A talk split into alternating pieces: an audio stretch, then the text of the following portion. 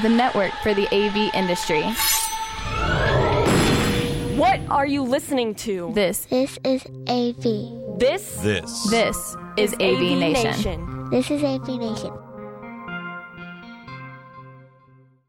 AV Week is produced and distributed through a partnership with AV Nation and Rave Publications.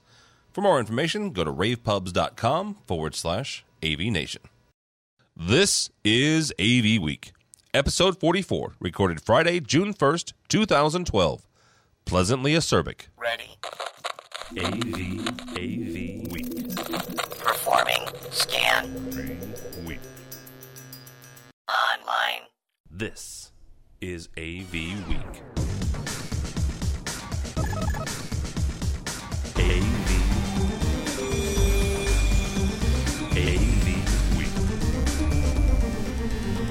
It's time for AV Week, your weekly wrap up of audiovisual news and information. I'm your host, Tim Albright. Thank you so much for joining us.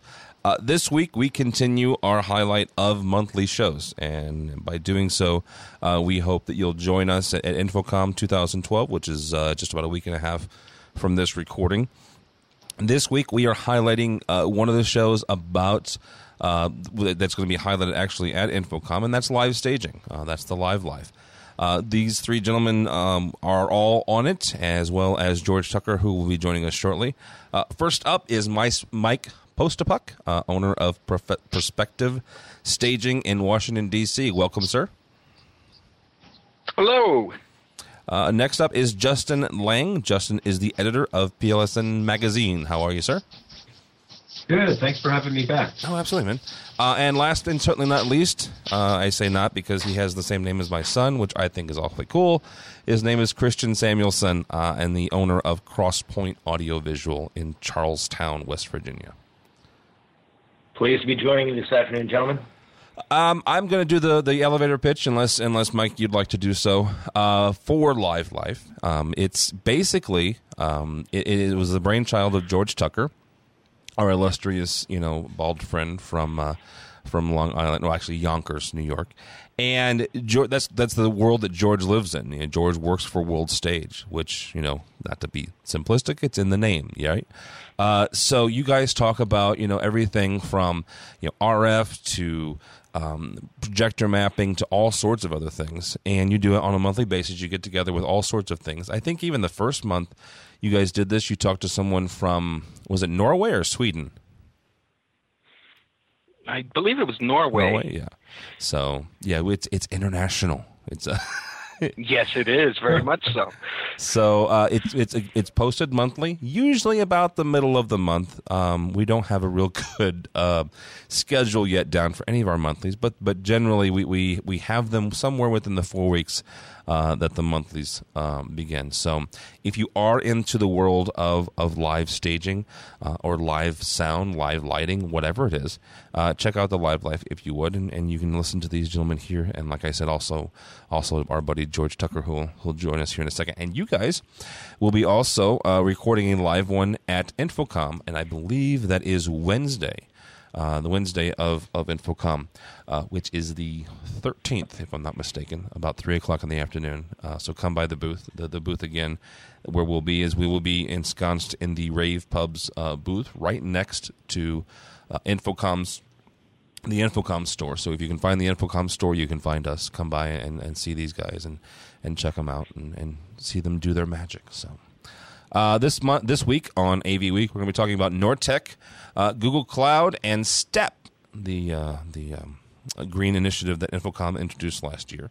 But first, we're going to talk about Amazon, which sounds kind of odd, and also the Xbox, which also sounds kind of odd but it's it's important enough. At least it's important in the residential sense, but I think it's also important for education in boardrooms. And the announcement this week is the fact that you can now get Amazon Instant Videos on the Xbox. Now, this is nothing new for guys who have had other uh, streaming devices, uh, stuff like the Roku and, and certain Western Digitals and, and other devices like that. Uh, but this is this is another evolution for Xbox. Xbox has Netflix. Xbox has uh, the uh, Major League Baseball, and now they have another streaming service. So little by little, Xbox is is evolving from just a thing that plays games to a thing that does everything. And oh yeah, it also plays games. Mike, is this something where you can see, as silly as it sounds, uh, an Xbox being installed in, let's say, you know, uh, I'm in St. Louis, so Enterprise uh, Rental Cars are, is a huge corporation here. So you, can you see that being put into the boardroom of Enterprise? Can, can I see that being put into the boardroom of Enterprise? Or just boardrooms I, in general? You know, I I don't know. I really I don't see it. I don't know. Um, you know, most uh, uh, corporate presentations and things like that are either going to be done through you know either embedded videos or you know or or something like that. I don't see where they need to go ahead and pull something off an Amazon or a Netflix or or something like that. I I, I can't see it at least at this point. Christian is is is am I am I stretching here, or is this just kind of cool to me uh, because it's cool in my house, but not necessarily in the education environment? Or in the in the pro environment?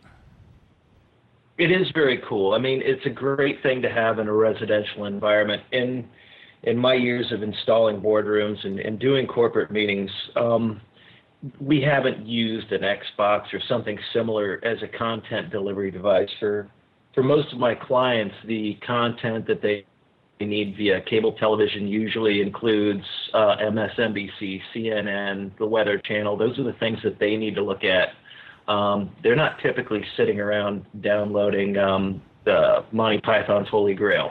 Why um, not? It's it's it would be a great way to spend an afternoon, but communication. You got to come to my boardroom then. well, let me ask you I'm guys. sorry. Go ahead. No, you're fine. Let me ask you guys. Then this is, I, I see, maybe not Xbox, and, and I mentioned it because it's it's the news of the week, but are, are are boardrooms and, and pro installations are they ever going to see a day when streaming uh, is uh, one of the content uh, delivery devices or is that just never going to happen? Content delivery devices um, i mean I, have installed a lot of apple tvs um, and they'll just change forms. Uh, the the content is being pushed from the cloud, and whatever delivery device gets it onto a display device um, is it's up to the, the consumer's choice or the client's choice, the boardroom's choice of how they want to get it there and, and what content is most appropriate for their situation. Okay, so is it okay? So what delivery device, I guess, it is the most prevalent. I mean, if if we are doing streaming, what's the most prevalent? Is it the Apple TV because of the small form factor and the ubiquitousness of, of all the different things that they have on it? Uh, I've done mostly Apple TV just because um, of the reliability uh, of the device. Um, but that's that's not to say that tomorrow or next week somebody's going to invent the latest, greatest net top set top content delivery device that's going to blow everybody away. Justin, is this? What are they streaming through this, uh, Christian? What are they streaming through the uh, the Apple devices? It was I mean, primarily just an. It was an alternative to having cable TV. It was access to the web for content. Oh, it was like the news and things like that. Right. News and um, things like that. Yeah, typically through an installation, I, I, I put it in, I test it, and uh, what they do with it after there, I'm usually not sure of. But well, no, I mean, because here's the thing: the Apple TV. So, it, probably. I'm not the biggest Apple fanboy in the world, but it, Apple TV does at least have AirPlay, right? I mean, AirPlay is, is the ability to take you walk in with your uh, with your iPad or your iPod, and, and here soon with with your with your Apple OS computer, whether that's a, a desktop or a laptop, and shoot whatever you have on it. In theory, and there are limitations to that, up on a boardroom display. So is that kind of what what they're thinking, Christian? That is. Um, these conference rooms that I installed recently, there was six of them were um, similar in, in, form and function, but had different capabilities. Each one was controlled by a wireless, was controlled by an iPad, essentially running a Crestron application to control the uh, the uh, AV Pro 2s um, or the uh, contract uh, Crestron DM switches, and all of the uh, the uh, conference rooms could be logged into via one of these Apple iPads. So they were able to push content via the iPad as both a remote control device and as a content delivery device. Justin, you you do a lot with with with guys who do you know live staging and live events. Is there a place for streaming right. devices uh, in the live environment? My sense no, would say not, no. Not at all. It, there, there isn't. But going back to the Xbox, I actually used it this weekend um, for family videos. Uh, we shot a bunch of family interviews and stuff like that, and we wanted to share them. Well, I run Apple, and for the longest time, I couldn't figure out how to make a DVD, so I put them all up on Vimeo. Vimeo. I don't even know how to pronounce that, but I put I them up on Vimeo. Vimeo. There it is. Yeah. Vimeo as a backup of sorts, and getting there, the DVD didn't, of course, play in that particular DVD device. And oh, why don't you try it on the Xbox? Every social video, whatever website is available on Xbox except Vimeo. So it wasn't uh, a solution, but they had a smart TV. Smart TVs, I think, are another option instead of using an Apple TV or an Xbox. Uh, I have a Samsung, whatever, whatever. It's a nice TV. All it needs is a Wi-Fi connection, and I can access the Netflix, the YouTube, Flickr, Vimeo, all that stuff directly through the TV. And I don't have to do that Xbox Live sign on or anything like that. I just need my sign ons for the different services, which with this cool little remote looks like a phone, has a QWERTY keyboard, and can easily get onto those things. But going back to entertainment, no, th- there's no way we can trust, you know, uh, uh, in live event, we can't trust a streaming service to hold this stuff. Besides, most of this stuff lives on a server that's on the road anyways, on a yeah. media server, if or it's iMag or something like that. So they're doing their own version of streaming, really, because they're streaming it from from the, the hard drives. Correct. Yeah, yeah. they they have all that stuff localized. Very cool. All right. Uh, next story is we're going to talk about LEDs, and this comes to us from Rave Publications. LED backlit TVs to dominate 2012 is the story, and uh, basically they're saying that, that LEDs, the, the backlit LEDs, uh, they're they're gaining market share, and in the last couple years, they're saying that they reached more than 50 percent share in, in the fourth quarter of, of last year and the first quarter of this year. My only thing with this is the fact that you put the word LED onto a display, you're going to confuse mom and pop who go to Best Buy. And I understand that technically is what it is. It's backlit LED. But I, I take my father in law, who, you know, he's, he's a very nice gentleman. He's in his 60s. Um, and he knows enough about technology to be dangerous. And he comes home and he says, I bought a new LED. TV. And you cannot convince this man that he doesn't own an LED TV. So, Christian, is there a solution here? Can we stop calling backlit LED TVs LED TVs? And if we can, what do we call uh, them instead? that that is a tough question because it really does confuse the consumer. Yeah, it does. They don't they don't understand the difference between backlit LED and backlit via fluorescent tubes. That's that's the essence of the argument, right? But they're but they're still LCD TVs, right? It's still, still an LCD. LCD TVs, but the the backlighting is being delivered by a different method via LED. You know, there's several advantages to that. That's where the market is going, and traditional LCDs are being phased out as we speak. Um, there's many reasons for that: cost. Um, brightness, power consumption, just to name a few.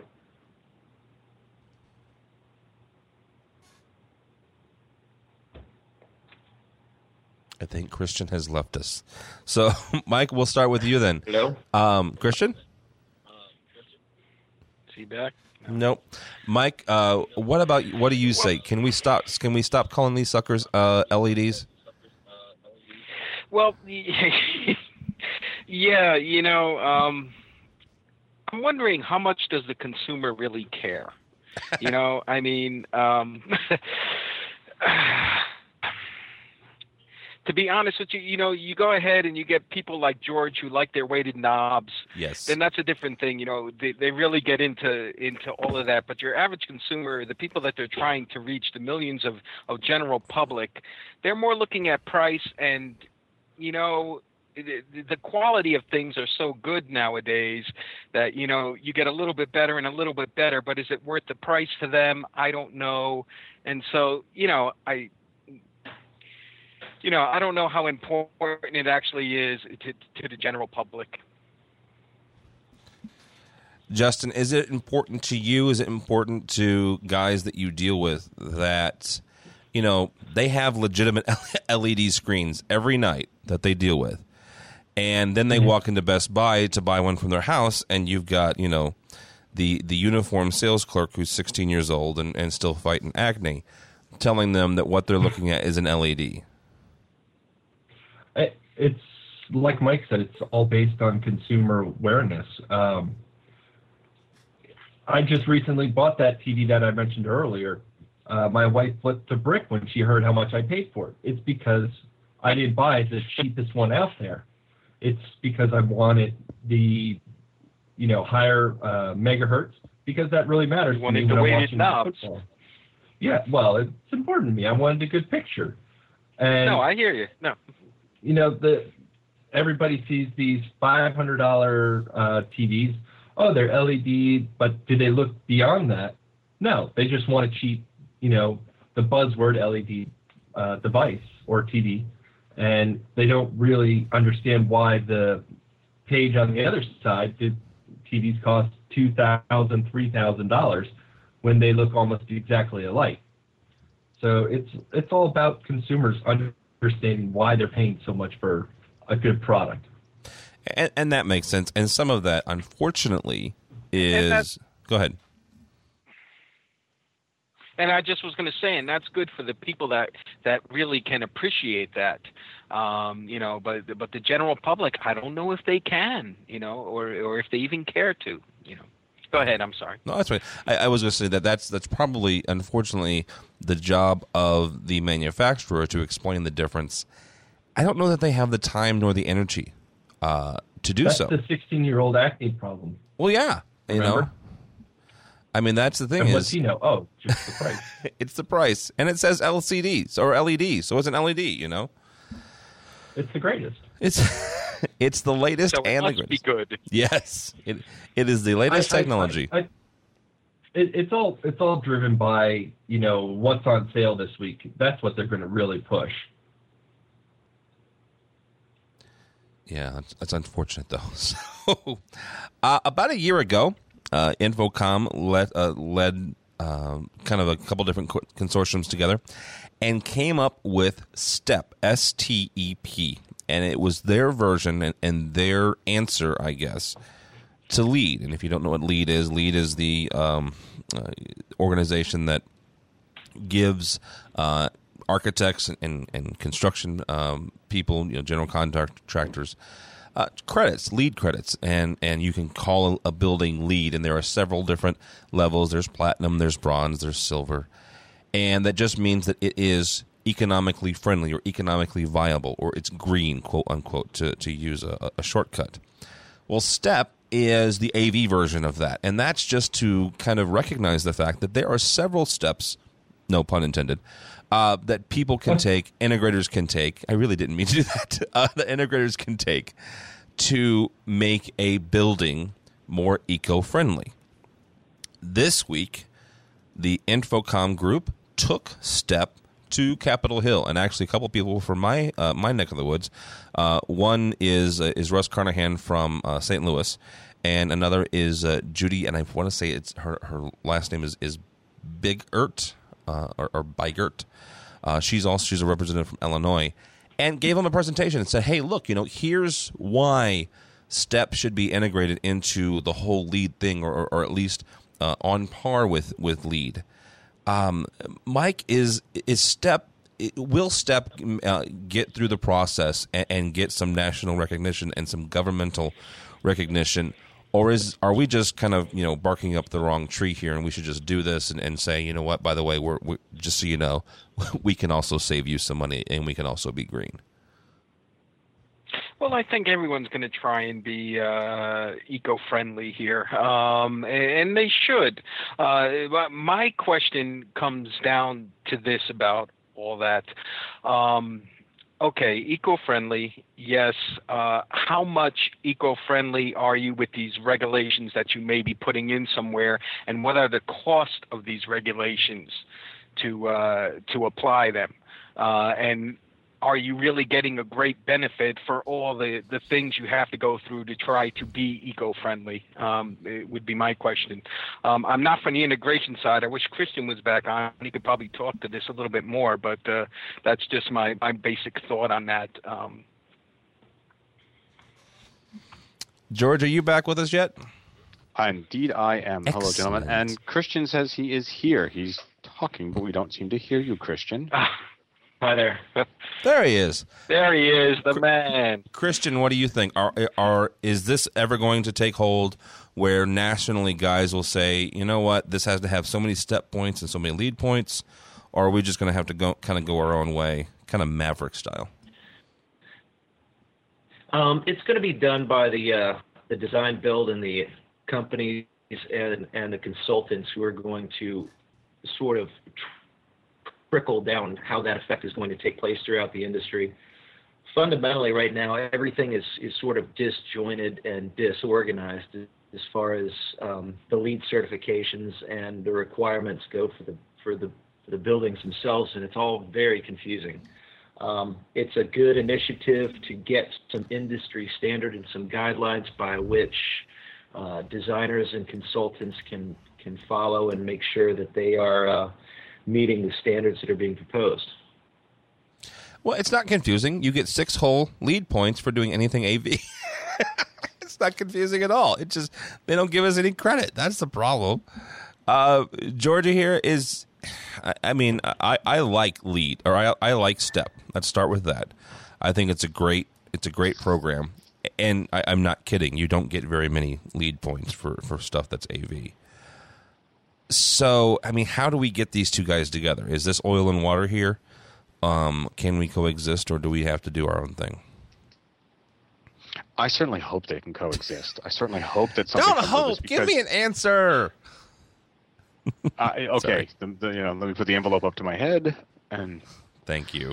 A square wheel. Um, so yeah, I, again, that's my answer. I hope, I hope, I hope, because the LEED, but for all intents and purposes, the LEED is not working. At least not on the residential side, and I, from what I can see of it, very little on the the, the commercial side. Yeah, I'm sure we'll get lots of letters of people uh, lambashing me on uh, Twitter about this, but it, it's it's true. I mean, I know of a number of dealers who said that the return on value to the home that they were putting it into was negligible and they wanted to be LEED gold, and it just didn't happen because it just they looked at it and went, uh, it's even over 30 years, it's not going to return any value. Now, is the bigger question, it's going to return value to the environment, and you just cough the price? Okay, but as written, it's not giving us the return on value that it promised it would over the time frame it, it thought would be workable. Well, and some of that is also is where you live. We have a, a buddy of ours, uh, Rich Fregosa, who he and I went back and forth about this because he's looking into and seriously considering um, solar panels at his house, you know, and that's not a small investment. Uh, but according to Rich, it will pay for itself because of the size of his power bill. You know, so some of that, I mean, it it, also, it does depend on where you live, but I would agree with you, George, that by and large, um, most people will not see, you know, a return on their investment for, for going platinum LEED. Um, Justin, I, forgive my ignorance here because I don't do a lot with, with, with at least the, the big world of, of live staging. Uh, is there anything or anything that anybody has to worry about, or is there even a program where live event guys are even worried about being, let's say, an equivalent to LEED or an equivalent to step? Uh, there is no way. Um, there, there, there's no standard. There's no measurement. Um, there, there's no way in entertainment lighting that we're going to be green or considered green anytime soon. You'll hear a lot of LEDs and stuff like that coming into the market. Everybody going LED, but to fully take advantage of green savings, it, it's just not going to happen. We would have to have uh, double the amount of fixtures currently. You know, with what's currently available out there, we'd have to have double the amount of fixtures. So we're talking the same uh, power consumption as the technology that's been around for years, uh, the old tungsten stuff. So not really a uh, um, a leads or step program like you've been talking about in the entertainment lighting world. So you're not, the, not one that I know of at least. So you're saying that live guys don't care about the environment? well, well, I remember a company in California. Go ahead. I'm uh, sorry, I'm Mike. Sorry, the, the name. I remember a company out in California that I was reading uh, not long ago that is kind of pushing that idea, at least in their marketing, that Yeah. they're trying to do their live events more green. I didn't look into it fully at, at what they're doing, but somebody is trying to do that uh, out there. Oh yeah. Well, I think oh, yeah, that we all want to be greener. I was going to say, I think to But the- Justin's the- point that that probably is just marketing, right? I'm sorry, say again. I was going to say to your point that probably is just marketing. I mean, it's not real practical, or is it? to a point, it's practical. Um, it can only get better with the, the advancements in LED lights out there and LED displays. The power consumption goes down, but there's just no way we're going to get leads platinum anytime soon with any production out there, especially with those guys lighting pyro all over the place. yeah, then there's that. So, all right, uh, you're listening to Yeah, AV. car- Go ahead. I was going to say the carbon trading for that would be immense. Oh, jeez. Giant footprint. Carbon footprint. Uh, you're listening to AV Week, the live live uh, version episode. Um, this week we have uh, George Tucker, on the illustrious and fabulous, uh, Mike Postapuck, Justin Lang, and Christian Samuelson. Uh, this week, uh, or the last couple weeks, Google has uh, uh, released something. It's called the Google Cloud or Google Drive or G Drive, however you want to say it. But it- it's got a lot of cool things and it has the ability to share things back and forth from a browser to an Android device to other applications. And it got me thinking is there room for either uh, displays or other, let's just say, e- equipment, whether that's a switcher or a display or, or some sort of thing w- that has integrated cloudness to it if i can if i can you know uh, create a word here. Uh, george am i going to be able to buy a projector that that's able to um, connect to either google's cloud or have like a built-in apple tv ishness to it I have no doubt that that's going to happen. Um, in fact, some of the some of the lower end, or you know, um, I've called them road warrior, or you know, uh, installers uh, for like corporate boardrooms, as I find my word. Sorry, um, do have this ability to send, say, uh, files from your computer to it wirelessly. And some of them have been starting to chatter about doing the streaming thing, being able to hook up to, say, some streaming service. Um, will you ever see that, say, in the live world? I highly doubt it. Although I have seen, since we do a lot at here at World Stage, we do a lot of media server image mapping stuff.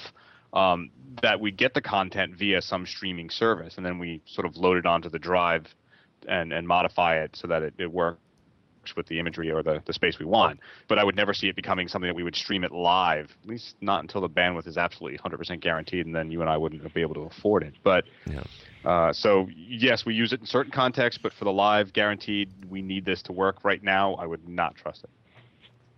Yeah, exactly. Uh, in the live events, I don't think you, at least at this point in time, no one who's uh, decent at their job is going to trust anything that is not localized. Um, you know, it's just uh, there's too much risk involved. You know, especially if you're working in things like ballrooms and you know some of these hotels. My goodness, you know, internet connection is like psh, uh, hit or miss, and Well, look- it's just. Um, go ahead. Yeah, look look how much we still mistrust um, wireless microphones. Yeah. We yeah. still sit on pins and needles no matter how much we think we've used them a thousand times in the same space. Going, when is it going to get interrupted? Hopefully not during this really big meeting. Maybe during the wedding, but not here. No, please. Oh right. right. so something to Yeah. a, a Um, standard technology. But for I a tell you, I would love to be able to, you know, have somebody remotely do switching. Somebody can be at home and you know go ahead and uh, you know and download the presentation, switch to the proper one. You know, have a camera that he can view. You know what's going on. That would be lovely. You know, you don't have to do travel costs. You wouldn't have to do you know all those sort of things. But all that is just too risky at this point. It's just too the technology's not you know there yet. Plus, the net the net late, latency would uh, be enormous depending on where you are. Mm, yes. No. Chr- Christian, I mean, some guys already have stuff like this where you can. Uh, I know Epson and uh, well, Sanyo before they they merged with with Panasonic. Some of theirs were able to. I mean, you you loaded up a piece of software on your computer, and you could send them static images. Uh, is this some kind of like the next generation of that? Only it's in the cloud, uh, obviously. Um, or, or is this uh, beyond that? Is that is this bigger than that? Well, let's. We can see a trend right now that's happening where where everything is kind of moving back to the cloud and um, content being managed off-site. That's that's going to be true for the corporate world as we move from um, you know localized PCs going back you know 30 years to having a terminal and everything stored on a mainframe. It's sort of a similar idea. Uh, um, it will work very well in the corporate environment, but I have to agree with with Mike when he says that for live events, it is it's just too iffy to not have that content be local. So that that's kind of the, the theme of this show. Don't stream it, have it there local. So. All right. Well, and and not to to kind of parlay this into our next story, but this week, uh, Tim Cook was at D10, which is a digital conference about all things you know electronic. Um, and he said that the Apple TV uh, is not a hobby to him, which in, in reference to to uh, his predecessor, uh, Mr. Jobs, said that, that the Apple TV was a hobby to him. Um, oddly enough, in the in the biography uh, written by Walter Isaacson, uh, he said that he finally cracked it. So I'm not quite sure what that means, but everything that every technology writer has written about the Apple TV, using that same uh, nomenclature, has said that we're going to see an actual an actual display this year. Usually, the the the, the collective um, wisdom is that we'll see it in either the third or fourth quarter. Most people say the fourth. But the fact that that Cook said that is, this is an area, quote unquote, of intense interest for us. Justin, does that mean that we are headed to a world of Apple displays? I'm all about Apple, so if that's what's coming, I'll be first in line to buy one. Well, excellent. There you go. Um, in the entertainment world, um, I I don't know if, if people will really clamor out to buy them since we need something that's pretty large for stages. Um, would I use one? Yeah. Well, I mean, it, there is some Mac stuff that's already out there. I mean, we're using Playback Pro on certain little events, right? I mean, some guys are still using Mm. that as their sort of um, poor man's media server when it doesn't require sort of geometric changes or you know any real severe uh, um, format changes. Um, there are tools from from Apple called Compressor and all those kind of things that let you make changes and do that on the fly and then stream it out. So it is being used in that technology and that ecosystem from Apple is being slowly used on some of these more design oriented jobs, more aesthetic focused jobs. I think, uh, especially because most of the people who are designing the stuff are working on Mac, so they just sort of natural to using it and seeing it there. Very cool. Is that because uh, is is Macintosh? And I get this sense, and again, I, I'm not the world's biggest live guy. I I get the sense that that Apple is the preferred uh, source of choice for people who do live image mapping and, and just live images in, in general. Is that a I true can- statement or not? I, I can take that on, and guys, if you have a, a comment, um, yes, because especially when you work in theater, a lot, lot of the theater people are Mac people, and Apple did you know one of the few right things they did back in the days when they were vacillating back and forth between success and uh, and ultimate demise was uh, really cater to the creative design types for everything from the Adobe people and Photoshop to the movie editing stuff that they focused on. They you know they basically um, told the gamers to go away and really focused on the creative design types. Uh, they're lost, but a lot of those tools came from there and are still the sort of de facto things that people want to use and have right. grown with. You know, I got yeah. I don't want to start a Apple and PC war here. Uh, oh, why not, Mike? put this on the table. and you know, look, Mac. Everybody was using the Mac years ago because the PC was not there yet. The Mac was the only thing that was really stable to play videos and do editing on and, and things like that. Today, I really question you know, I don't know. The the PC does a decent job nowadays. Now, you know, yes, you can argue, oh well, you know, the Mac doesn't crash as much and all that, but as far as you know, uh, uh, utilizing it, I think it's just more of a legacy thing. If you ask me, that people are using all the Macs. The PC does a pretty good job nowadays, in in my opinion, at least for for everyday stuff. Very cool. All right. Uh, next up, we're going to talk about a company called Nortek. And if you're not familiar with Nortek, you're probably familiar with at least one of their products. Uh, one is uh, Elan, Xantech, Aton, Soundcraft, Gefen, TV One, Magenta. Stop me if anybody's ever heard of any of these. Um, but all the above. All of you. Thank you. And they've gone through. How shall we put this? growing pains. How about that? Is that a nice way to put it, George? Growing sure. pains in the last couple weeks. Uh, Jeremy Burkhardt, who I've never met, and, and, I but I've always I've always found Jeremy to be one of those people who is kind of bigger than life, and one of these guys that that that is kind of the embodiment of the excitement of the world of AV. Uh, he was the head of Speakercraft. He is no longer the head of Speakercraft. He has retired, quote unquote. And that is a reason I put the quote unquote because that was how they put it. Jeremy's a little older than I am. So that's why I'm like, wow, he's retiring at 40 something. Wow, good for him. Um, and they've gone through some other changes. Gary Kayye, who is from Rave Publications, the guys that, that host our, our fine shows, wrote a piece. And in the piece, he has given Nortek a piece of advice.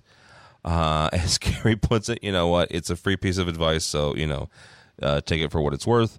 Uh, but it's an interesting piece of advice, and, and we'll start at, just kind of go around the horn and ask you guys whether or not Nortek should should take you know should, should take this guy's advice. They, what what Gary is saying is basically this: take all of your brands and consolidate engineering and consolidate marketing um, let all of your products play nicely together because currently they don't. Uh, some of their lines are, are, are, able to do some certain things, some of them are not.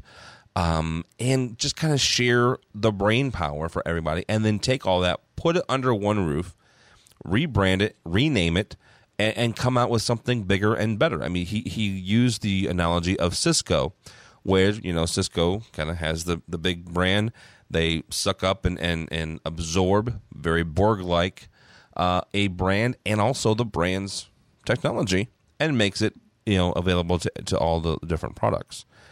Justin, does this make sense for you for a company, for an AV company, first of all, that is kind of as, as disparate as Nortek is to take everything under one roof, have the engineers share all the brain power across the brands and then come out with one face saying this is Nortek, whatever you know, or whatever it is, regardless of whether it's a speaker from Speakercraft or it's you know a a, a video uh, product from TV One. Does that make sense to you? I, I think it uh, could be beneficial for them. They're able to rather than compete against each other, pull these engineers together and come out with a better product. I've seen it happen a couple times where uh, two manufacturers come together and come out with a product that I won't say blew us all away, but would not have come from that specific company had they not uh, join forces with another that uh, won't say specialize in either or, but they're able to co-work together and develop this new product that could potentially change how a lot of people think. So in the in the end, I think it could be beneficial uh, across the company. Christian Justin makes a good point. Why why would they why would they work against themselves? I guess is the best way to put that. Um, and, and Justin and, and Gary's piece both. Why wouldn't they have everybody kind of kind of playing together all for one one common goal? Who are you asking? That? Christian. Hello. Yeah, he he popped off for a second. Um, George, how Well, about could you? see- I could. I'll Or take, I'll take a shot at it. Um, I, there's a couple of reasons why you wouldn't want to, or at least you'd be um, resistant to doing so. That is, um, if you have a number of companies who overlap in some way, but if consolidating and making play nice uh, is is something that you want to do, you may actually threaten certain very profitable profit, product lines from those individual companies, which could mean a loss of engineers in that consolidation or loss of salespeople, et cetera, et cetera, et cetera, and possibly even some markets because of this consolidation. Um, yes, for you and me, would we want it? And does in the end it create innovation, like Justin said, and, creates a better product and an ecosystem, a la Apple? Uh, yes, but I can see that from a from a you know a manufacturer side saying, if or uh, when owning several manufacturers, that if we do this, we're going to have a threat to certain business models that have been very successful. Mm. Yeah, I think it's great if you can execute on that. Uh, you know, what's the biggest problems that you see in mergers and acquisitions is, is is getting the two cultures together. You know, to to to really work together. You get two really different cultures trying to work together, and it usually produces trash a lot of the Yeah. times because they just got two different you know uh, mindsets going so if you can really pull that together yeah of course collaboration is great and and the more uh, ideas you can get flowing and going but it's really hard to execute No, that's Well, I think it's uh, one of the ways they can do that is running the comfort, company separate for some time. Uh, there's been a couple of success stories where these mer- companies merged and they ran as independent companies while they figured out what that synergy is between the two, companies when they finally do say we're, we're all under one umbrella now. No, that's a good point too. Is is the fact that you know they they they they can they they have to take the time to figure that out. But but the the point is they've had time to figure that out. I mean, good lords, they they bought Right. Speakercraft. What was it, ten years ago? And there's still you know there are still aspects of Speakercraft that other um, parts of their their business can't do. Uh, whether that's you know audio over Twisted Pair or other things. So, or they can do, they just do it differently um, you know, because they were working on the on the project or on the problem, you know, separately. So Although I do have to say that uh, Jeremy was one of the more pleasantly acerbic people that I've uh, ever met. He could uh, he could he could smile at you and say the most um, uh, amazing things that you think no one would ever say, but still make it fun. did you just say pleasantly acerbic? Yes. You would be the only person I know that that utters those words pleasantly where's my dictionary George uses come words on. like tertiary and uh, what's your other one? Uh, coquettish. So Coquettish. yes. no, Um, but he is. go ahead. He was he was very nice guy. He would never really hurt anybody, to my knowledge. Maybe he has some bodies buried, but he was direct and sometimes very forthright. And he could not care less if he really offended you, but still know that your best buddy in here. Let me buy you a beer. And, and you know what? He he's always seemed that way to me. Like I said, I never met the guy, uh, but always admired him and, and his work ethic. And he has he has created some really great products uh, while he was at Speakercraft. So I I was sad to see him go. But you know what? Here's the thing. Um, he no longer works for them, and maybe he'll take some time off. You know, go go hunting or fishing or doing a walkabout and come back and and, and wow us some more in, in another company. So.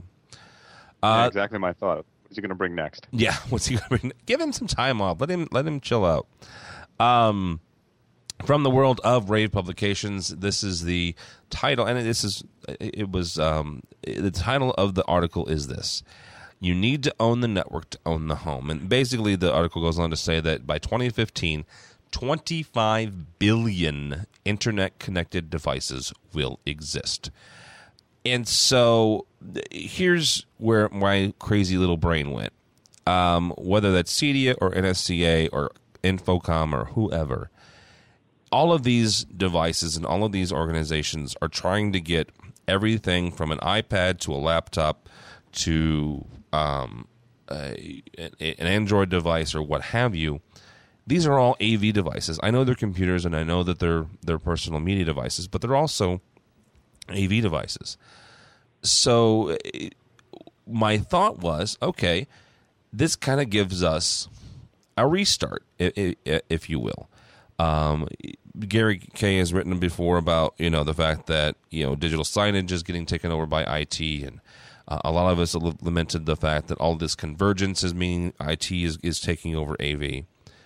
The fact that the home is becoming more and more networked, and all of our devices are becoming more and more networked, to me says that we can take some more some of that mind share back we can become the what the IT network has become, which is ubiquitous, and you know everybody knows pretty much how to how to do a router and stuff like that. Well, what if we took this idea that you know what all this stuff is connected, and yeah, it has to eventually get to the get to the internet, but you know what? It's all video and it's all audio. Uh, so we're just gonna kind of go around the horn here, and and we'll start with you, George. Is there a way that we can kind of reclaim and, and, and maybe eh, reclaim sounds a little a, a little um, adversarial, but but get to the point where AV becomes as ubiquitous as IT because all this stuff is so intricately connected. Yes, and it will happen when the cable companies have full control of the broadband metering and they are the main providers of content. Well, I don't like Not that answer. Be, uh, Huh? I said I don't like that answer. I I know, but I was listening to um, on the media, which is an NPR show about media and uh, broadcast type of stuff. You may be familiar with it or not, but uh, with the lovely Brooke Gladstone. Ah. Anyway, um, they were doing a conversation. I have to with Google her a, now. The, one of the main editors of Digitrolla or Digitimes or something. I'll find it for the link. Um, but she, he got into a room uh, uh, a 20 something, a 30 something, a 40 something, which was Brooke Gladstone, the producer, and a slightly older gentleman, probably maybe in his 50s. And they talked with this guy about where do you get your content from. And it would be as you would expect. The younger people were like, mm, I don't have a cable box. I don't care about a cable box. I don't want it. I get my stuff from XYZ. And yes, sometimes I even rip it, rip it off. And as the age grew, of course, they were more and more into the stable model and how the cable companies viewed each one it's pretty obvious how they would view them. You know, young guy, you're a threat. We're really worried about you. Really younger guy, we're not sure we're ever going to get you. Well, but here's how we're going to get you. We own the broadband. The other broadbands are really phone companies, and guess what? We're buying phone companies. So even yeah. if you try to get away from us, we're going to get you, and we're going to tack on the cost of your your uh, your your stealing to that, and that's what will make ubiquity. Because then finally, the cable companies will say, we feel like we can make a, uh, a profit. We feel like we're not going to turn out like the record companies. Now we can let you to do all this protocol over the over the internet or over our networks because we're metering you, and just like electricity, you're going to pay for your usage. Okay, that that that's a that's no, I like it. Um, I like it. I, I I accept it. How about that? Um, there are more than one person smarter than me that have, has written about the fact that we, just like George said, there's a good chance that we're going to start paying, um, you know, how much we use, very much like um, power consumption. So, Mike, is there a way that we can kind of, um, you know, get back into the home and get back into the business and get back into people's minds that says, "Oh, this is what AV, this is what AV means. This is this is the AV business." Yeah, I mean, uh, networks are um, are are are becoming the the the everything, the the main hub of of basically everything that you're you're going to end up getting. It's a matter of when. I think you know it's obviously not there yet, but um, but yeah, it's um, it's going to be the, the the key to, to, to everything that we do in, in AV, I think, eventually. Uh, what's Christian got to say. He's got to, he, he uh, wrote in something here. Christian, you there? Yeah, I'm here. Can you hear me now? Yes. Uh huh. Okay. Yeah. I mean, where I would weigh in on this is that the convergence of, of AV and IT is going to continue. I mean, that's that's a foregone conclusion. And where we're going with this is content delivery and the speed of communication. And the speed of communication is what drives the economy. As the United States economy moves into the the technology business, it's it's ideas that sell and it's communication that sells, and that's that's what drives our economy. And what I wanted to uh, add here is there's something fascinating going on with with Google and uh, an X project that they've been working on called Google Glasses. I don't know if mm-hmm. are any of y'all familiar with the Google Glasses oh, project? Yes. Well, it's uh, for for those listening who don't know, it's uh, augmented reality taken to the next step, and for somebody to be able to walk down the street with a pair of glasses on that basically works as a heads-up display, interacts with your phone, and your phone is now uh, an artificial reality or artificial intelligence device that is starting to anticipate your needs, wants, and desires, identify uh, where you are on a map, locate things that that you're interested in. It's it's speeding that convergence between AV and IT and bringing us into a world that is much more accessible and much more user friendly than just using a, a keyboard or a mouse or some other input device to get that content delivered to us directly. It's becoming more intuitive. It's becoming more um, more available to the masses now what the price point for this device is is yet to be determined, but like like every new emerging technology, it's something that'll eventually be hanging at the Walmart checkout rack, rack for 1995. yeah, and that's but, the thing is is as technology becomes uh, envelops us, you know, from the time we wake up to the time that we, we go we go down. Um, all of these things are going to be interconnected and I, I, guess my thought was just you know how do we get how do we get uh, back into the minds of people where you know what your your your your your stereo and your TV and all this stuff that interacts with it this is all AV you know this is all what we're going out to, to see in a couple weeks. And it's not yes it's it's it uses a network infrastructure but it's still AV so Good, good thoughts. Um, a couple of things, real quick, guys, before we go. Uh, George, I, I kind of did an elevator pitch uh, before you, you got back on the, on the line, uh, but why don't you go ahead and give people your your two cents on on how you see and, and I probably did a horrible job doing the elevator pitch, so I apologize. Uh, but uh, do do kind of the, the pitch for, for what Live Life is, and um, also you know um, how people can can hear it and, and the different and various uh, various shows we've done in the past.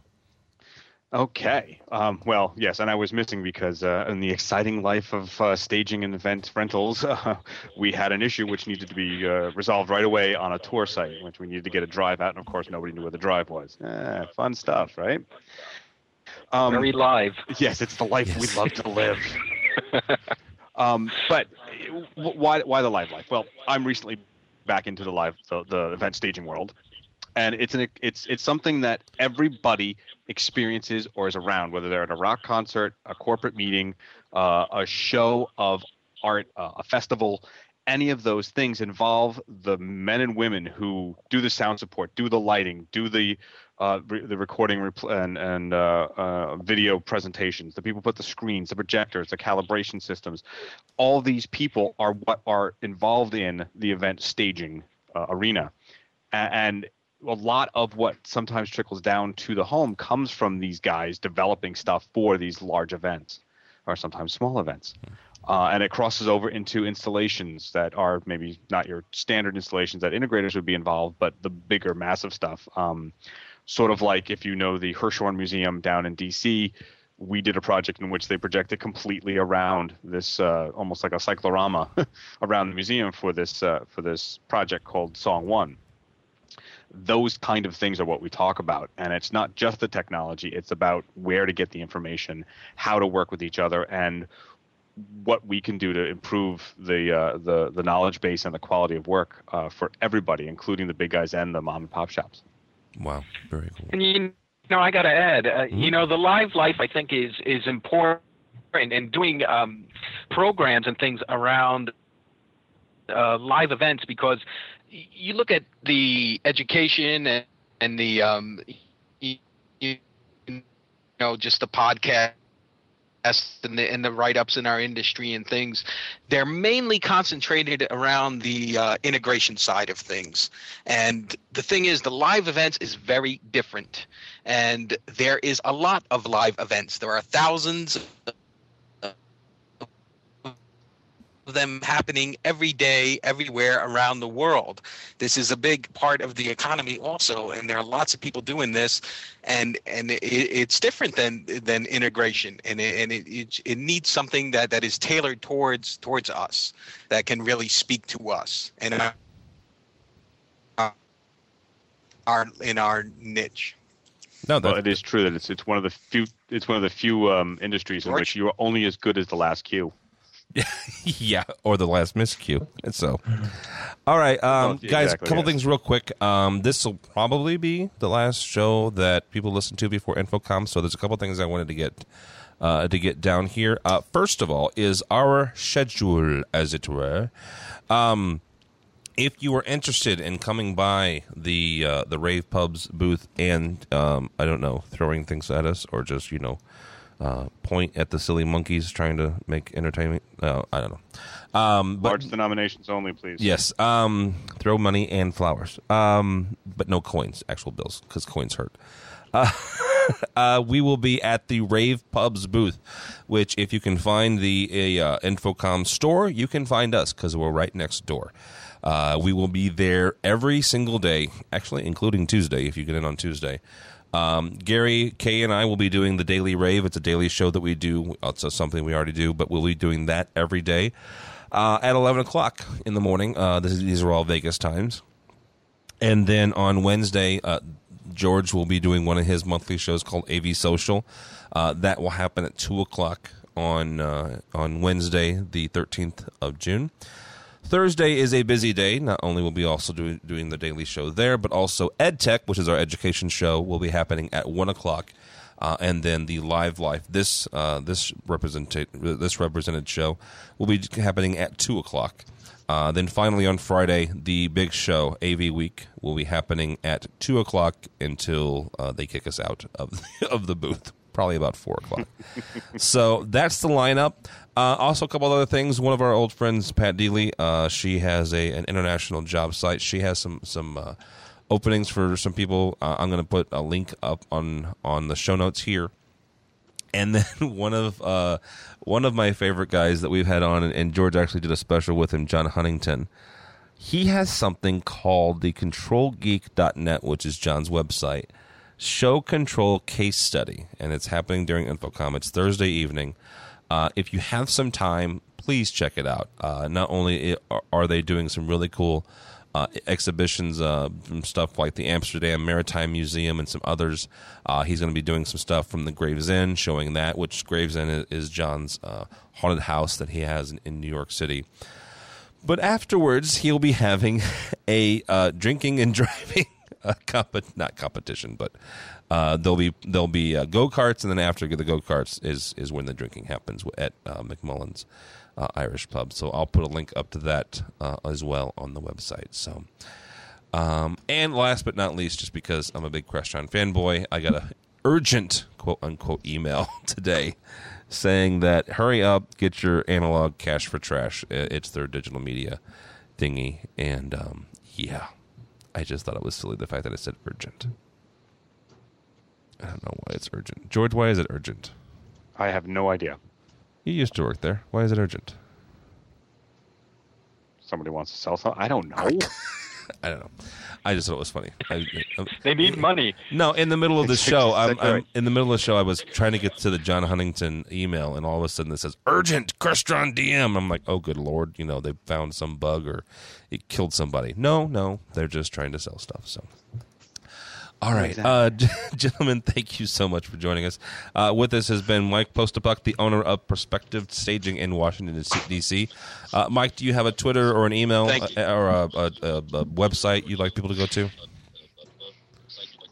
Yeah, AV Mike P is my uh, Twitter handle, and um, yeah, that's uh, that's good for now. I'm starting to build up, up uh, a lot more of my uh, social media things. I'm pretty busy with things going on, but uh, I'm going to try and uh, build that up some more. Excellent. Uh, Justin Lang, the editor of PLSN uh, magazine, PLSN.com. Uh, Justin, do you have a Twitter that you'd like to plug? Sure. Our uh, magazine's Twitter account is uh, PLSN Magazine. Uh, we also have Facebook.com backslash PLSN online. I can rattle off all of them if you want me to, but I'll save some time for you. All righty then. Uh, also with us is Christian Samuelson. Christian is the owner of Crosspoint Audiovisual in Charles Town, West Virginia. Do you have a, a, a contact information there, Mr. Christian? Oh, content information. Uh, yeah, if uh, anybody out there needs lights designed for a specific live event or uh, audiovisual installation done for uh, corporate boardrooms or other such, I have teams to do that for you. Uh, you can find me at crosspointav.com, spelled with an X. Crosspoint, spelled with an X. All right. And last and certainly not least is George Tucker. George is the uh, producer extraordinaire that I never was when I was in radio. So you can find him. Uh, Tucker's Twos. Dot, no, forget it. What's your website? Tucker's Tuesday.typepad.com. I almost I'm had it. Twos on Gmail. And I am uh, with worldstage.com. That's worldstage.com. Yay, World Stage. They have a very nice site, by the way. He Whoever- is who- World who- Stage. Whoever did that deserves a raise. Just, I'll let Mr. Weisberg know. He was uh, a main uh, main motivator of that. I was just, I'm just saying, it's a very nice site. So, uh, Yes, my, thank you very much. my name is Tim Albright. If you'd like to follow me, it's that's entirely up to you, and, and I make no uh, make no guarantees on the quality of my tweets. But it is TD Albright, Tim David Albright. But more importantly for me and everyone here at the uh, AV Nation crew, please go by the website ravepubs.com forward slash AV Nation, ravepubs.com forward slash AV Nation. That's all the time we have for AV Week.